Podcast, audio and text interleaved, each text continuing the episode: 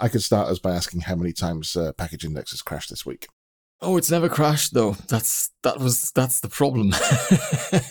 well, this is your this is your answer. This is your answer. This is this is the show. This this is the show.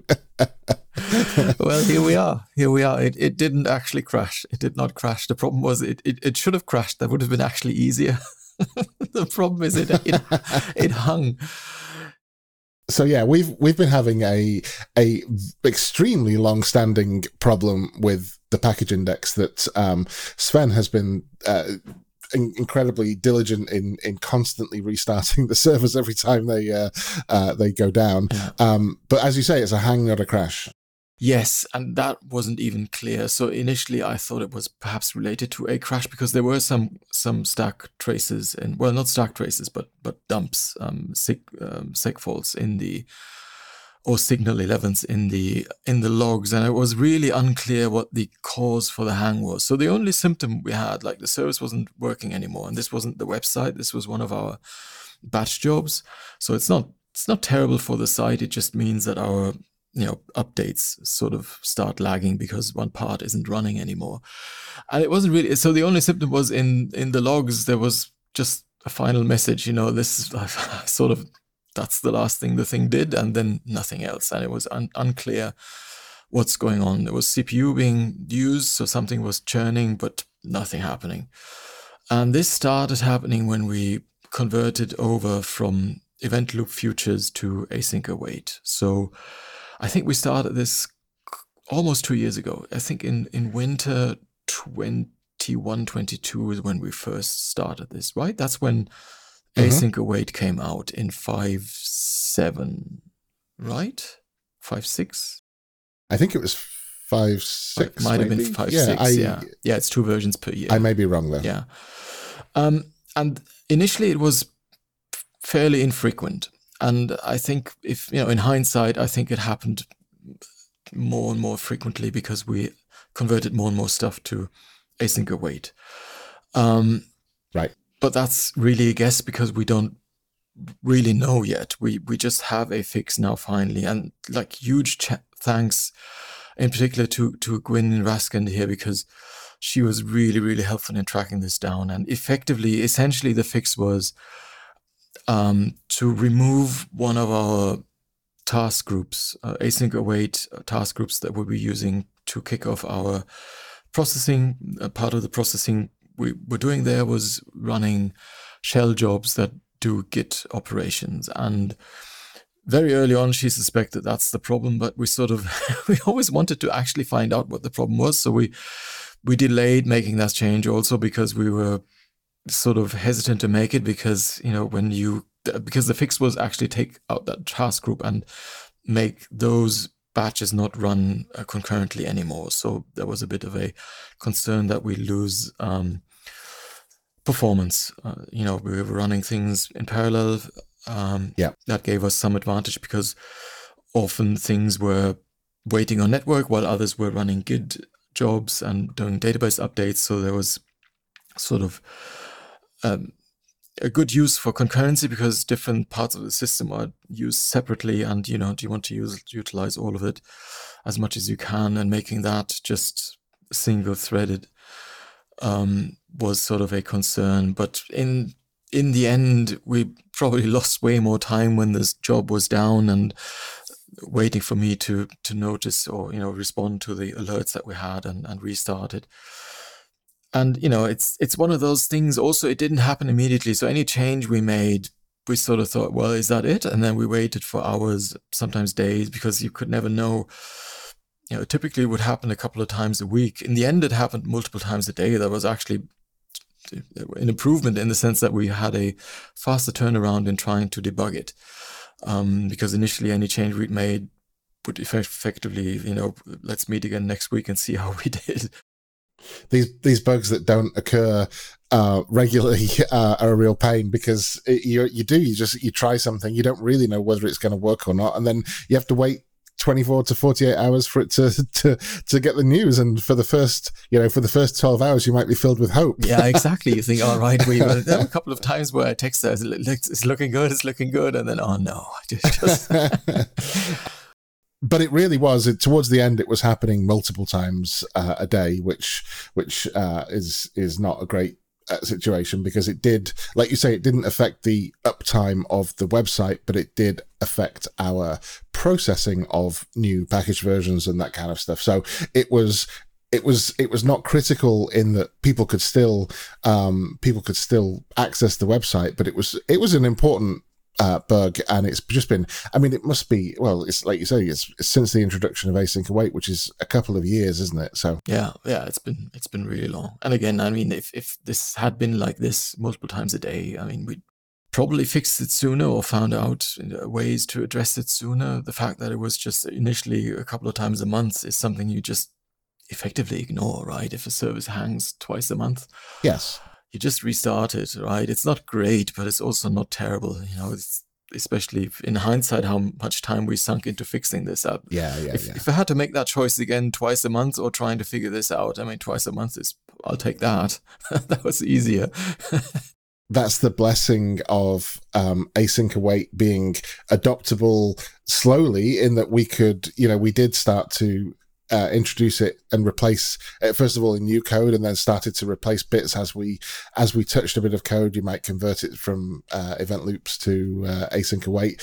But of course uh, the more we did that the more it seemed to uh, get this problem got worse right? Yes. Yeah and and i wouldn't i wouldn't change i wouldn't make that trade either. I mean i'm happy we made that change to async await. It just makes of course yeah. maintaining the code much nicer we should be very clear here and, and say that we're not saying that task groups are bad.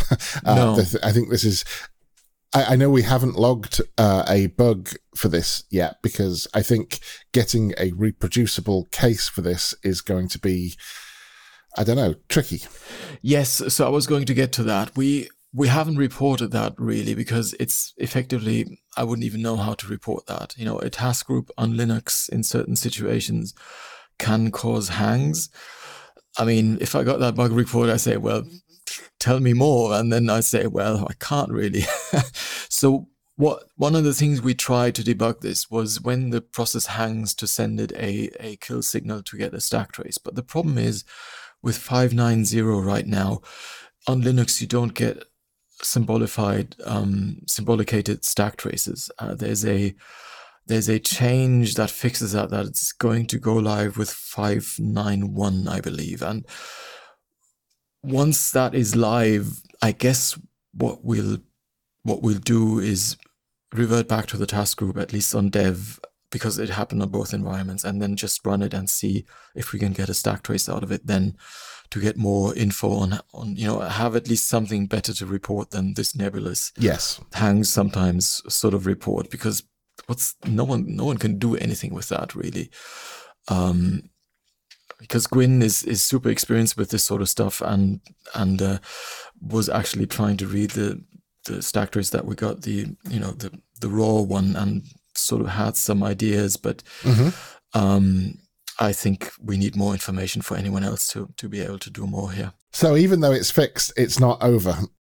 it's not over, no. But well, at least in terms of operationally it's over. That's great. The performance hit wasn't actually as bad as I thought it'd be. I think it's 50 or 60%, something like that, which is okay. Um, we, we, we have a little headroom there. We're, we're not running the process back to back all the time. We have a little pause there because analysis is running fast enough for our purposes. So we, if we were uncomfortable with sort of this running a bit slow, we could reduce the delay and, and have the same you know throughput effectively. So that's not terrible either. Um, yeah, so I think we're all right there overall. It's also worth probably mentioning that the only thing this would delay is how quickly packages update after a new version is published. So we're currently running at, at, like a couple of hours, something like that. So if if yeah, depending on how far through the cycle we are, you might get lucky and it might update almost immediately if your if your package was next in the update queue. Um, but in worst case scenario, you're looking at a couple of hours of delay from from pushing a new release to GitHub and uh, uh, the package page updating. So even if that doubled, I wouldn't I wouldn't be fretting too much. Yeah.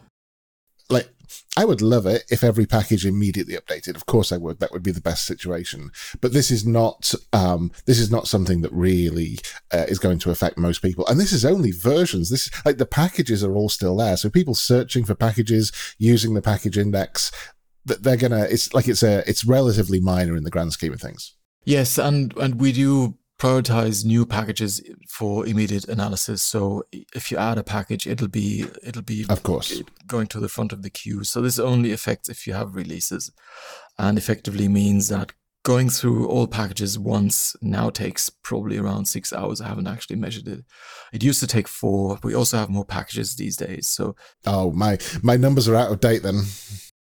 Yeah, I, I haven't actually checked, but you know we have at, early on we had 3000 i think it's 6000 now so i have doubled the packages and 50% slower processing. I i, I would bet we are we've gone from three to four to maybe six hours or something like that but um, it shouldn't be a huge problem. Sure yeah. Well i'm glad it's fixed. Oh yeah so am i. Um, and uh, pretty much in parallel to this um, there was another problem that we started having recently which interestingly was also a hang but unrelated to this one that was affecting our build system. Also there it's unclear why that happened. Um, it only affected xcode builds like with the xcode build command builds. So on apple platforms um, we have two ways of running builds. One is um, swiftpm and the other one is xcode build especially you know for the ios tvos watchos visionOS platforms. Yes. Um, and I'm not sure if it was all packages, but many packages, when they had a build failure, they would hang. Um, and to the best of our understanding, this is a OS update potentially that caused that because we had no related build changes that would cause that to happen. Mm-hmm. Um, and yeah, that's that's also something we fixed. Um, sort of inherited another fix that helped out in this case as well. So it, was a, a big week or two weeks since we last recorded. Yeah and this was this was actually causing us capacity issues with the build system because yeah. the builds that were hanging were then holding up other builds in the queue and we got into a situation where our uh, where our build system was unable to keep up with the influx of new releases and versions which is that's the first time that's happened, really. And of course, with our current hardware, that was going to happen at, at, at, some point because the number of packages and the number of releases keeps increasing.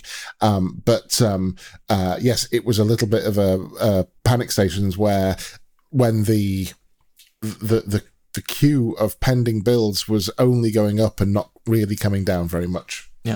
And I should mention that um, MacStadium uh, helped us out with in the before we figured out the uh, bug, um, just to help us keep that backlog under control, uh, they um, very, very kindly temporarily gave us an extra machine so that we could keep on top of the backlog. Yeah, that was great. That that helped so much because you know if you sort of have to fix something and at the same time keep an eye on a queue that's filling up, it's it's just not great. Uh, so having that sort of relief, at least you know it's working again. Because also now, the build system is doing the documentation building, so it's kind of getting additional responsibility and and also you know people are relying on that more if we look at our stats in documentation um, page views that's going up. So people are relying on the docs more and more and having issues in the build system that also affect the documentation generation isn't just isn't great. So yeah. um, that that's really i'm really glad that those two issues are fixed um, and sort of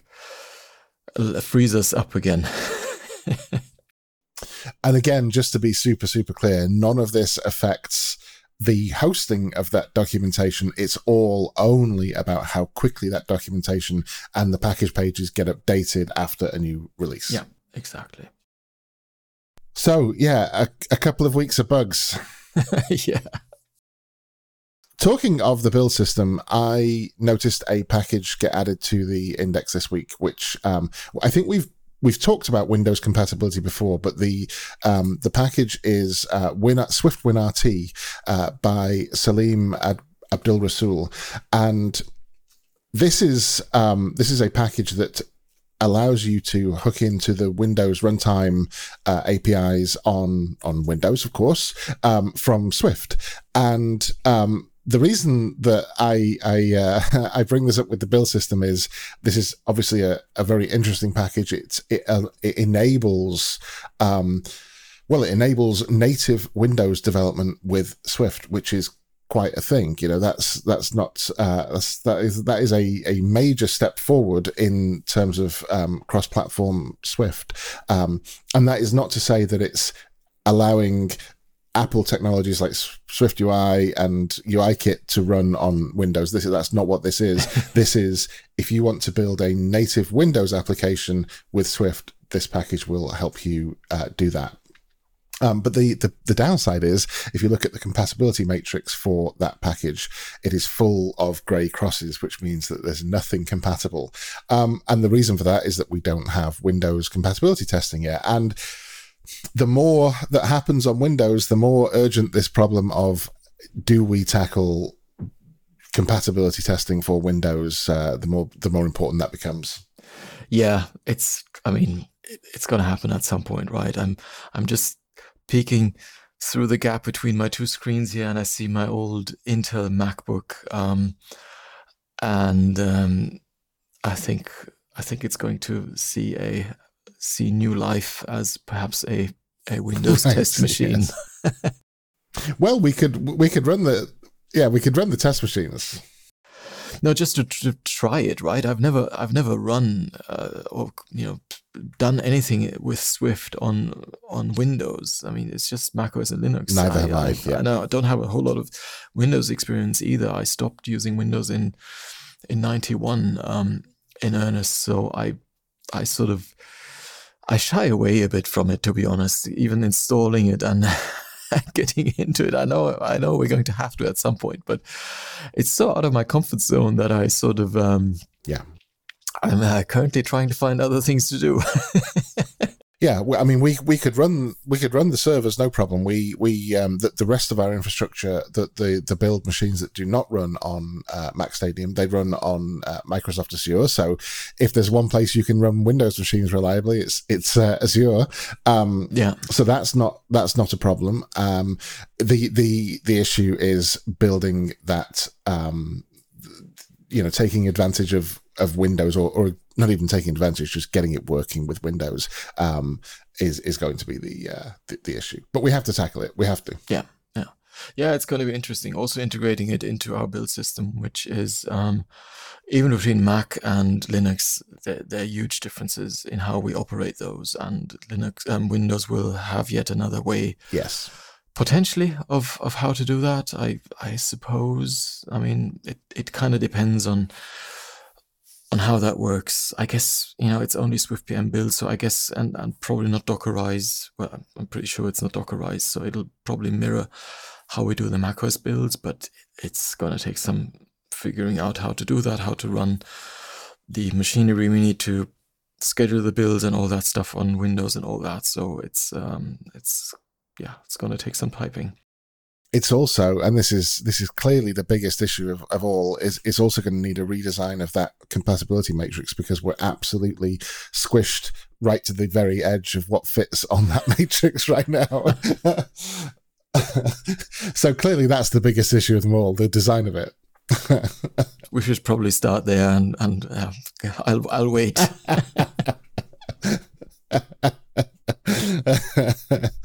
Uh, yes, but it, it certainly it, it, would be lovely to see a green tick there. Definitely, yeah, definitely. Um, in terms of that, wasn't a real package pick now, was it? That was that was still. Um, it wasn't. That was just uh, that was just talking about packages. Yeah, exactly. Yeah. I have. I'm sort of in a similar situation because I have a package pick that came out of a a um, another thing that I saw on Mastodon, and that is perhaps something we could briefly talk about. And it's it's a dev tool, um, Breadcrumbs by Marin Todorov. Uh, he he's doing these great little experiments with te- dev tools. I mean, he's also released some dev tools in the past, but currently he's sort of using Swift UI to prototype stuff, and it's really great to follow along what he's doing. And that kind of made me think.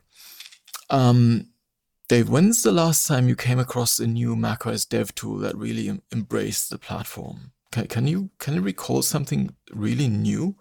Yeah, I. W- you, you asked me this question before. There's a bit of uh, a bit of background to this. You asked me this question before the the, the show, and um, the the only one I could come up with was Reveal, which is definitely not new, but it has just had a new release. Um, yeah, and that is, you know, for all intents and purposes, as far as we know, a successful uh, developer tool. Um,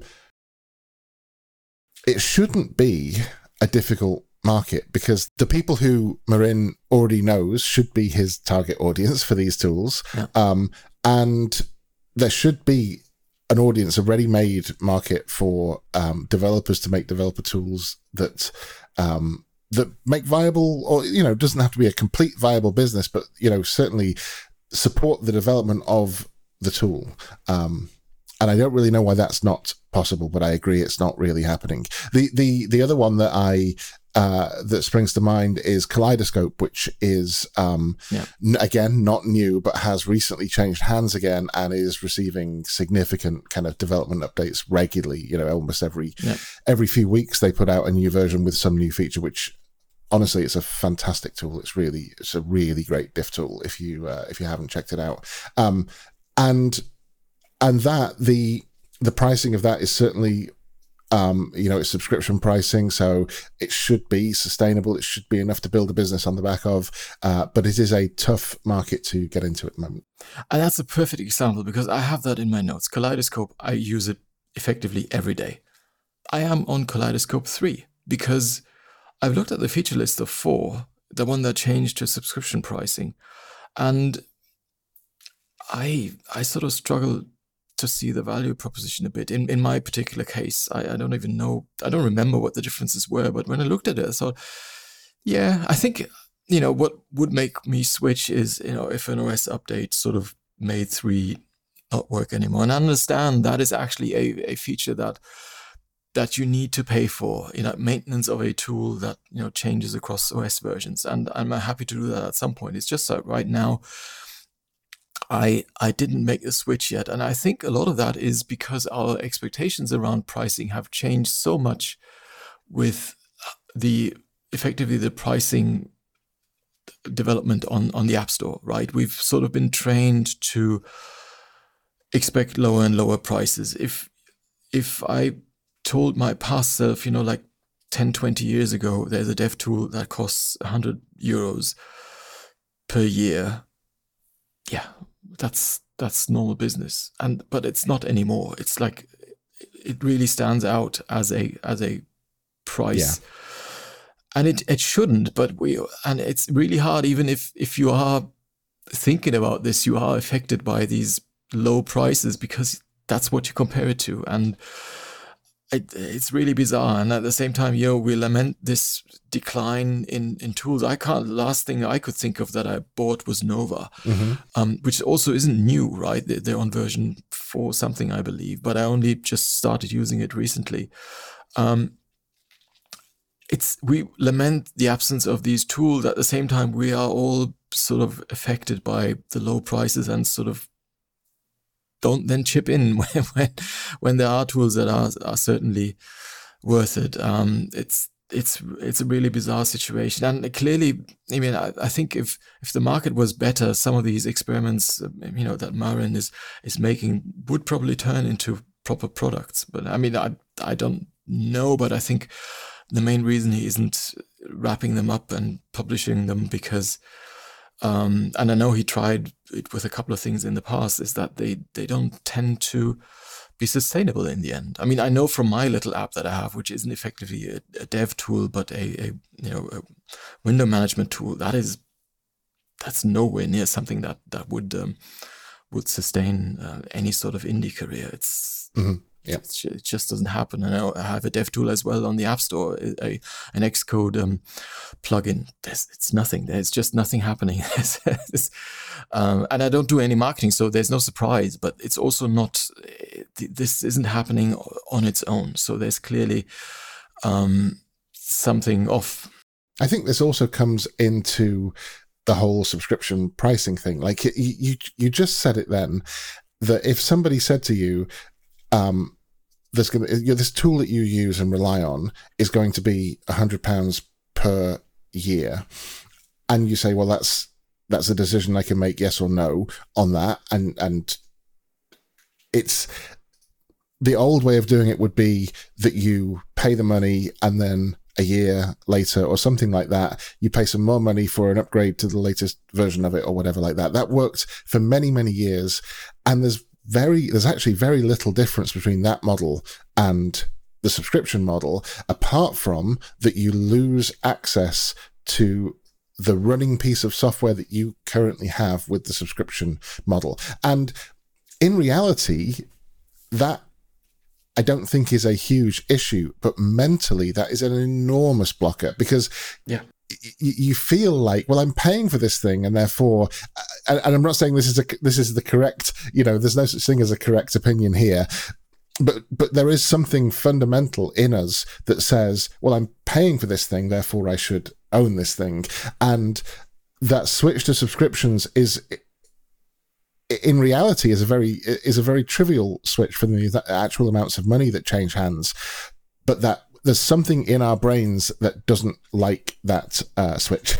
yes, and and there's actually, I mean, if I just think about it rationally, there's a great argument for subscription pricing. Is I I don't really love it when software sort of comes up with point releases to charge money right. and features that mm-hmm. really don't do anything right? There's there's that happening as well. As just feature creep for the purpose of being able to charge someone. I'd actually rather pay for just plain maintenance and picking features that make sense rather than you know give it all sorts of bells and whistles that have no no business of being there other than all right i need to charge you something so i need to ship something. And that's also a weird business model, right? It's it's, but we are. Yeah. It's this subscription fatigue is real. You know, if you have this feeling, right? I've signed up oh, for this, and then yeah. everything everything hits me. I, I, often sign up for stuff and then immediately cancel it, so I don't. I don't. Um, yeah. I hate it when stuff renews and and I forgot about it. Uh, so yeah, Yes, I do the same. I also I also set reminders in my calendar to say, you know, cancel this a year. Let's say I pay for a year or something, and I put a reminder in saying like, it's not necessarily cancel it, but just like make that decision. Did this pan out or not? Um, uh, and so, so my calendar, my, my reminders uh, folder is full of uh, full of those. Uh, before we move on from this topic, I should just mention, um, for disclosure, I do, uh, I did receive a copy of Kaleidoscope Four um, uh, for free. I, I, I reviewed it for iOS Dev Weekly, so um, just to disclose that that is, that is the case that I I did receive a free copy of that. Cool. Is it package time then?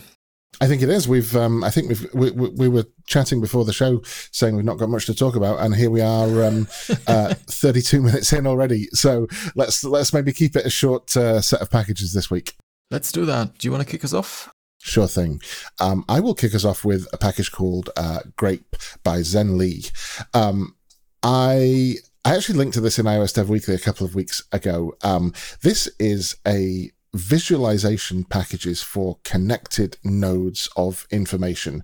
You might have seen this um, quite often runs in um, JavaScript. In fact, I um, I forget the name of it now, but there was a uh, a Swift um, uh, an application written in Swift that, that inspected Swift dependencies and displayed them in this format of of of charts and it's kind of like an animated node mm. graph where there are a whole load of dots on the canvas and then each dot is connected. So one dependency would be connected to another dependency or whatever it is that you're uh, modeling. Um, and then they have they all have kind of a little bit of physics applied to them. So as they settle um, they the dots kind of push each other apart a little bit and then you can normally you can you can interact with them pull them apart inspect them click in maybe navigate through to uh, you know through a hierarchy of dependencies or something like that. Anyway that's i'm sure if you if you have a look at the the, the readme file you'll recognize immediately this style of uh, visualization. Um, but as I say, everything I've seen so far has been doing this in JavaScript, and in fact, even this Swift uh, application that I mentioned before, that uh, that that booted up, as far as I know, it booted up a um, a web view and then visualized it within the web view. This is a Swift native implementation of uh, that, and it looks great. Um, uh, this is the kind of thing that, um, if you need this kind of display, then you should absolutely check this package out. Great. Uh, that sounds great. Um, right. My first pick this week is called Firefly, and this is the package I alluded to earlier. Um, it's a dependency that Marin Todorov is using in his little prototype breadcrumbs. Um, and so, just to explain what breadcrumbs actually does, breadcrumbs is a little experiment, uh, a Mac app that looks for to do and fix fix it or fix me markers rather in in Xcode projects. So you have a little viewer of those, um, and uh, it shows the marker and some context around it, and you can click on that, and it brings up the file in Xcode. Uh, so you can, you know, sort of traverse your project for to-dos and fix it, get a view of, you could effectively use them as, as little to-do items sprinkled throughout the code without actually needing to set up anything other than putting those markers in, which you probably have anyway. Um, and that's a nice little tool. And in his main view, where he's showing this the context around the to do, like Swift code, um, that's syntax highlighted. And Firefly is the syntax highlighter that Marin is using in his project. Um, and this is nice. I think we've mentioned uh, syntax highlighting packages in the past, and they've all been based on, I believe, JavaScript libraries that was embedded in in um, uh, what's the what's the framework? Do you know uh, is it js core is the framework right that's being used to right. absorb those. Um, but this is a pure swift package so there's no fiddling with javascript wrappers or anything um, you know that usual packaging of it. It's a pure swift package and you can just run the code through it and you get a view and you can display the um, highlighted uh, syntax highlighted text so that's um oh I didn't actually say the author. That's Taylor Lineman is the author. Firefly by Taylor Lineman. That sounds great, yeah.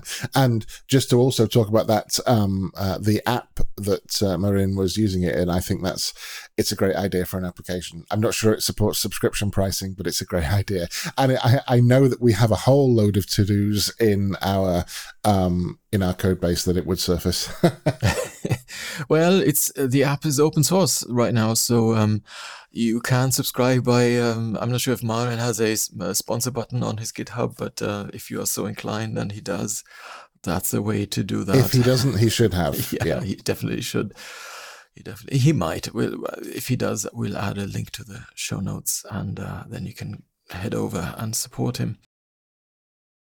I, I haven't yet tried uh, his uh, app, but I did see. Um, I think I saw it actually in a Slack. Um, he he posted a screenshot of it some somewhere as well. Yeah. My next package is pretty niche. um, it's by Leon Hoppe, and uh, it's called Swift ISO 8601 Duration Parser. So, for many years um, before Foundation added an 8601 date parser. Uh, there was a very popular package for parsing these 8601 dates um, because it's a common format um, in in many web APIs. In fact, I would say it is the default date format in most um, uh, web APIs. Um, but then Apple added to Foundation and ISO, ISO 8601 uh, uh, compatible formatter, and all our problems were solved. Um, until this week, I didn't realize that there was a new type, or not, it's not new at all, but uh, a different type of ISO 8601 um, uh, date related formatting. And that is you can format durations in 8601 as well. So you could say, for example, uh, PT12H is 12 hours. Uh, P3D is three days. Uh, P3DT12H is three days, 12 hours. And this is actually quite a useful format. I, I didn't even know this existed until uh, I spotted this package uh, uh, the last week. Um, and Leon has put together a parser for it. In fact, Leon put together a parser for it five years ago. It's been in development for, for a long time. Uh, I just hadn't spotted it until now. Nice, interesting. I did not know that was actually specified out. I mean, we've sort of kind of, you'd kind of think like 3D, 3 W and stuff like that is is sort of the common way. But the, you're saying right, there's a P prefix to these that makes it sort of more a, more a more stable format. Did I get that right in your description? Pretty much, yeah, yeah.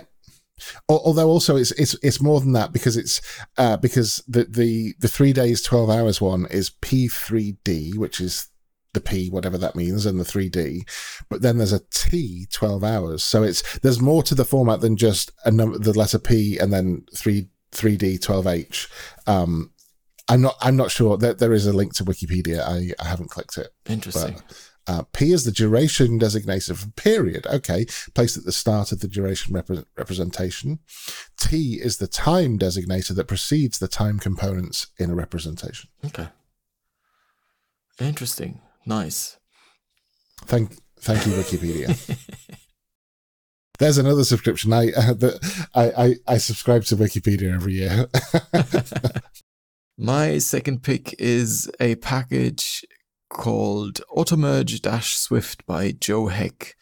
Um, I actually thought we talked about this in the past, that we might have mentioned it, but I didn't find it in our, our previous show notes. Um, so if we have the reason I'm bringing it up again is that Joe has published a blog post announcing uh, the latest release of the package.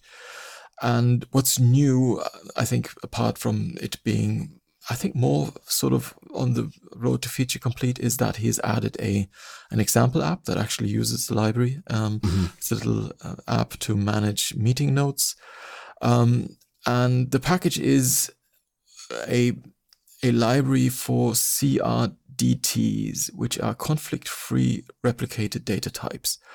So this is a, a tool for building or a library for building collaborative systems where you can have data types that you can distribute. You know, people can edit them independently and then they can be merged. And there's so the way that it's promised to be conflict free, so you won't you won't run into merge conflicts um, due to the magic of this library. I'm not sure if it's if it's ruled out categorically by ways of how the algorithm works. Um, I, I think it is. I'm not 100% sure. I've read quite a bit about them, but it's it's a, a big field. There's lots of different ways of implementing them.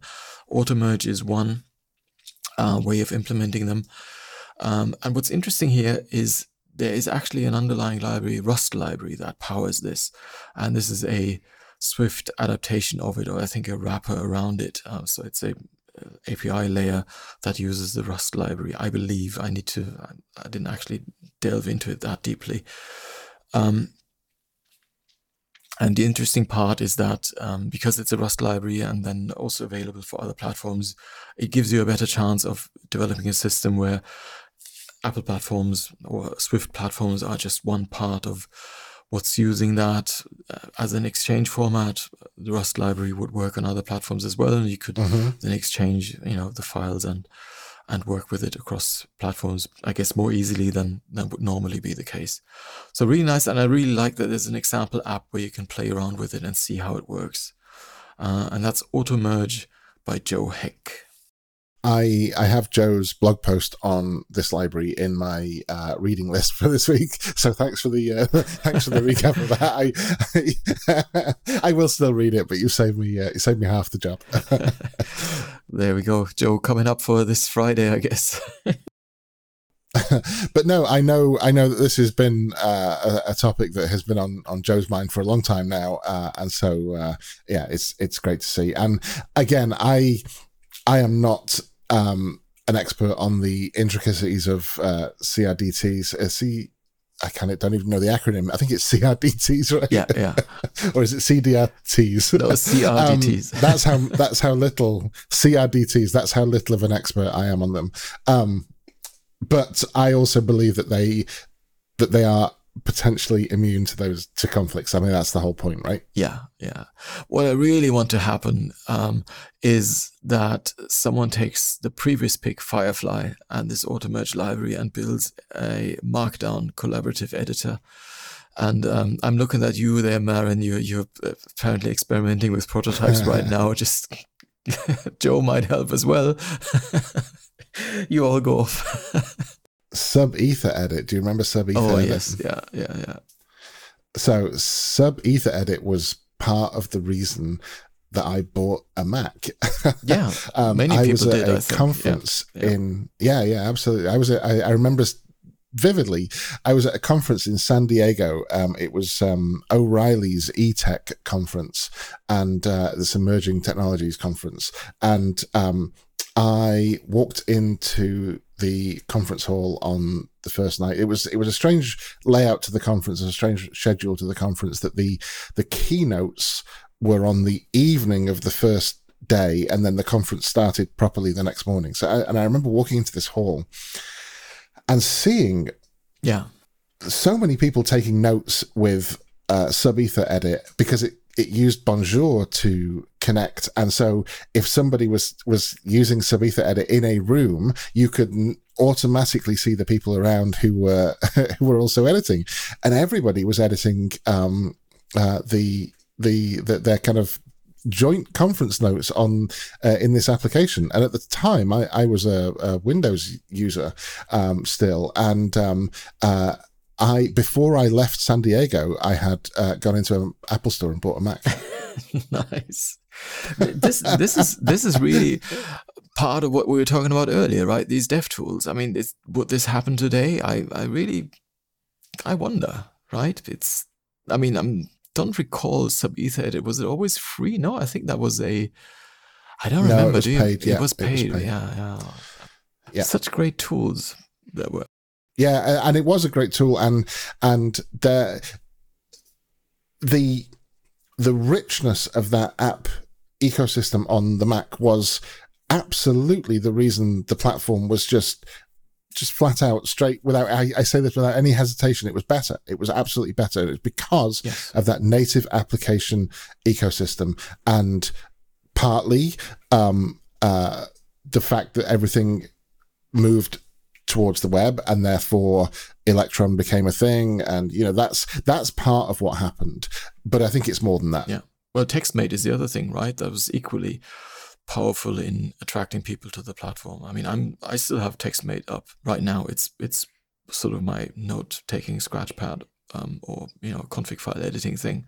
So if you want the full if you want the full story it was a combination of SubEthaEdit and textmate because i was i was also experimenting with um with ruby at the time and and rails was just rails were like Yeah. 0.5 version 0.5 or something like that at the time and and there was an amazing very famous uh, video that um david Heinemeier Hansson made at the time where he built a blog software built some blog software with rails using textmate um in like five minutes or something like that. And it was a great demo really really great demo. And uh textmate was a big part of why it was a great demo because it was the first editor i'd seen that had auto expanding snippets. And the com- I, so I, I i was already thinking about buying a mac. It, it wasn't only SubEthaEdit. SubEthaEdit was the, f- the the the the final straw the last straw. Um but textmate was was there TextMate was was the initial initial kind of push towards it, and then uh, SubEthaEdit broke uh, broke the camel's back. Nice. Yeah, I mean they were, they were great tools. They're really great great tools. Yeah, really, yeah. So, in in uh, more st- uh, before we before we get more stories of uh, of how we all got into this platform, let's uh, wrap it up there, shall we? Um, we will be back in a couple of weeks with some more um, news. Hopefully, no more bugs, and uh, of course, some more package recommendations. So, I will speak to you in a couple of weeks. Yep. See you in two weeks. Bye bye. All right, bye bye.